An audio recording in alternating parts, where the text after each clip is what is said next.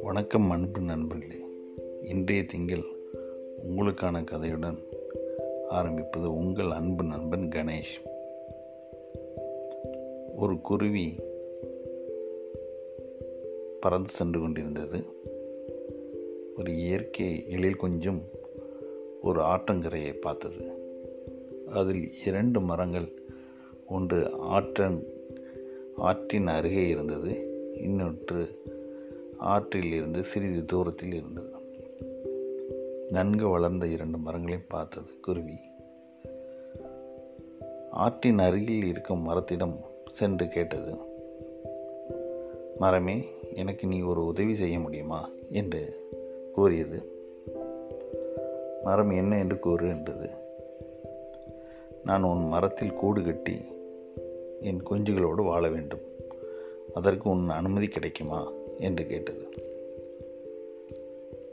அந்த ஆற்றின் அருகில் இருக்கிற மரம் கூறியது சிறிது நேரம் பொறு நான் அருகில் உள்ள மரத்திடம் கேட்டு சொல்கிறேன் என்று கூறியது. குருவியும் பொறுத்து கொண்டிருந்தது. அந்த ஆற்றின் அருகில் இருக்கும் மரம் கூறியது என்னில் என்மேல் தங்க வேண்டாம்.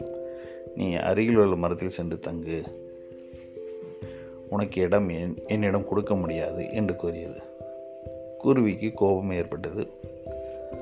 அருகில் உள்ள மரத்தில் சென்று கேட்டது அது அனுமதி கொடுத்தது அதில் தங்கியது. நாட்கள் ஓடியது. மழைக்காலம் தொடங்கியது. மழை தொடங்கியதுடன் ஆற்றில் வெள்ளம் பெருக்கெடுத்தது வெள்ளம் வந்தது.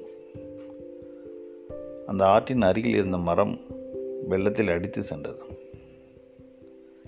இதை கண்ட குருவியும் தன் கூட்டில் இருக்க குஞ்சுகளும் சந்தோஷமடைந்தன.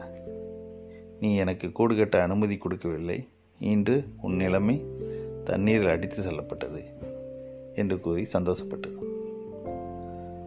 அப்பொழுது குருவி இருக்கும் மரம் மரம் பேசியது குருவியிடம். குருவி நீ ஏதும் அறியாமல் பேசாதே.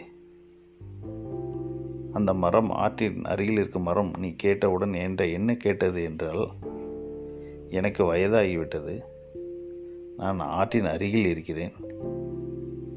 நான் இந்த மழை காலத்தில் அடித்து சென்று விடுவேன் இந்த மலையோ அல்லது அடுத்த மலையிலோ நான் கண்டிப்பாக அடித்து சென்று விடுவேன்.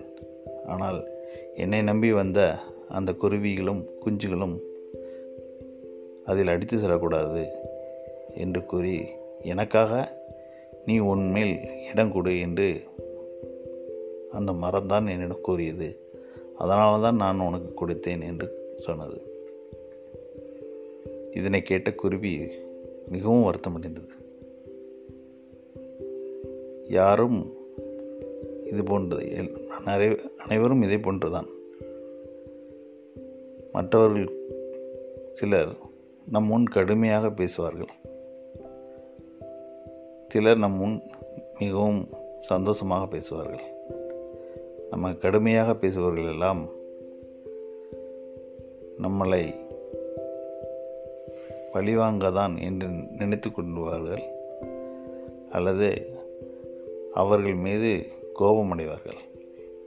ஆனால் அப்படி அல்ல. இந்த குருவியும் போலதான் மனித வாழ்க்கையும். பலர் நம் கண்முன் நமக்கு நிறைய உதவிகள் செய்வது போல் நடிப்பார்கள். சிலர் நம் கண் மறைவிற்கு பின் நமக்கு நிறைய உதவிகளை செய்வார்கள். இதற்கு தான் ஒரு பழமொழி ஒன்று. முதிர்ந்த மரத்தோளும் முற்றிய நெல்லிக்காயும் முதலில் கசக்கும் பின்னர் இனிக்கும். இது போன்றுதான் நமது நாமும் எதுவுமே அறியாமல் பிறரை தவறாக எடுத்துக்கொள்ளக்கூடாது முற்றிலும் அவர்களை பத்து அறிந்த பின் அவர்கள் நமக்கு நன்மை செய்பவர்களா? அல்லது நம் கண் முன்னாடி நன்மை செய்பவர்களா?